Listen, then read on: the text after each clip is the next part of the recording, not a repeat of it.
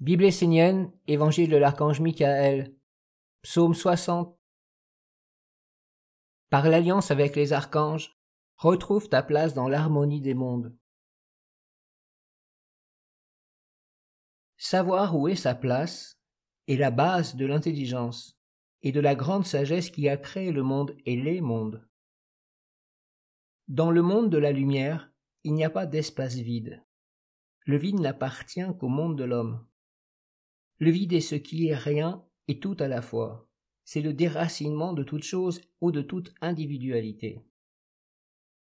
L'homme sur la terre pense qu'il doit posséder un espace dans lequel il peut voir se développer son humanité.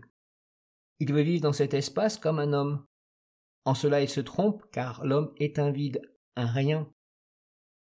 Dans le monde, le secret de l'homme véritable est gardé par les archanges. Ce sont eux qui font que l'homme, dans la forme, devient un véritable être humain dans l'esprit et la vie. Des pieds au bassin, la forme de l'homme est le domaine de la mer, de la terre, celle qui fait avancer l'homme, qui le stabilise. Sans sa présence et son influence, l'homme ne peut se tenir debout. C'est elle qui ouvre le chemin, permettant que chaque pas se pose, stable et plein d'assurance sur le sol. Comprendre cette vérité est indispensable pour celui qui aspire à connaître les plus grands mystères, non pas du vide, mais de l'univers en toute chose. Sur les deux jambes est posée la partie du corps qui correspond à l'homme. Elle va du bassin jusqu'au cou, incluant les deux bras. Dans cette partie de son corps, l'homme vit dans les sentiments, les associations, les relations, dans ce qui est mouvement et permet d'avoir un espace personnel, non pas à l'image d'une pierre immobile, mais d'un espace mouvant qui, sans cesse, conclut des échanges vivants avec d'autres espaces. C'est la conception qu'a l'homme de ce monde. Mais il fait ici une erreur fondamentale.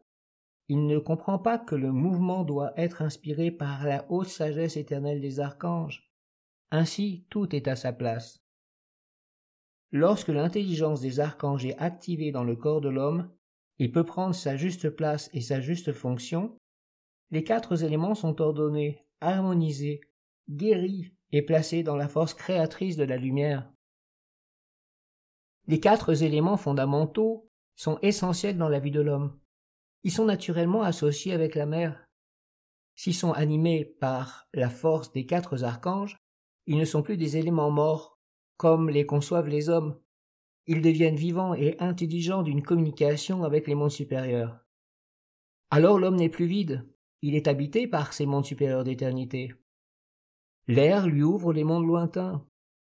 Le feu l'éclaire. L'eau anime ses sens et la terre lui parle.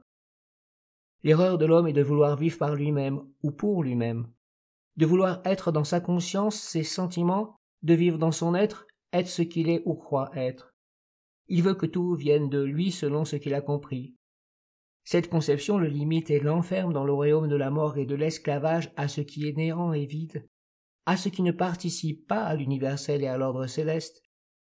Il n'est plus à sa place, se coupe de la terre, du chemin de son âme, de son être véritable.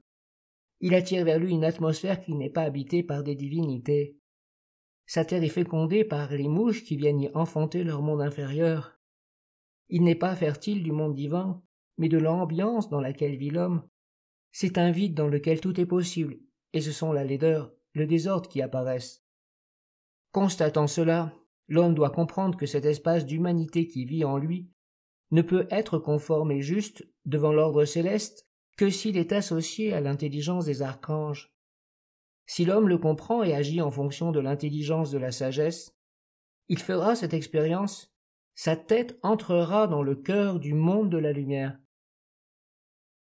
Sa pensée, son intelligence, sa conscience s'animeront du feu de l'esprit, de l'intelligence suprême, celle qui est le sommet de la montagne du monde. Là, tout peut être vu et connu, tous les aspects de la vie apparaissent, tout peut être géré et organisé dans la grande harmonie.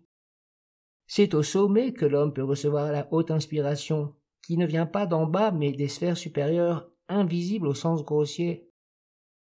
Dans la tête de l'homme vit sa terre intérieure pure, qui doit être consacrée à la semence des archanges. Alors l'homme peut devenir maître de ses deux bras, et ensuite poser véritablement ses pieds sur la terre, qui devient la mère des vivants. Il est alors à sa place dans l'harmonie des mondes. Il n'est plus vide, mais empli d'un monde divin plus grand que lui. En association avec ce monde, il peut bénir la terre et l'humanité de ses pieds. Un tel homme est un véritable Essénien. Le reste n'appartient qu'au monde des hommes, à ceux qui cherchent la libération tout en étant vides, ne portant que le néant d'eux-mêmes et de leurs illusions. Celui qui regarde l'imperfection est imparfait. Celui qui regarde l'intelligence du Père, qui se manifeste à travers les dieux, les archanges et l'homme associés aux anges, est juste et efficace. Celui-là est un Essénien. Il est l'homme du futur. L'autre est l'homme du passé.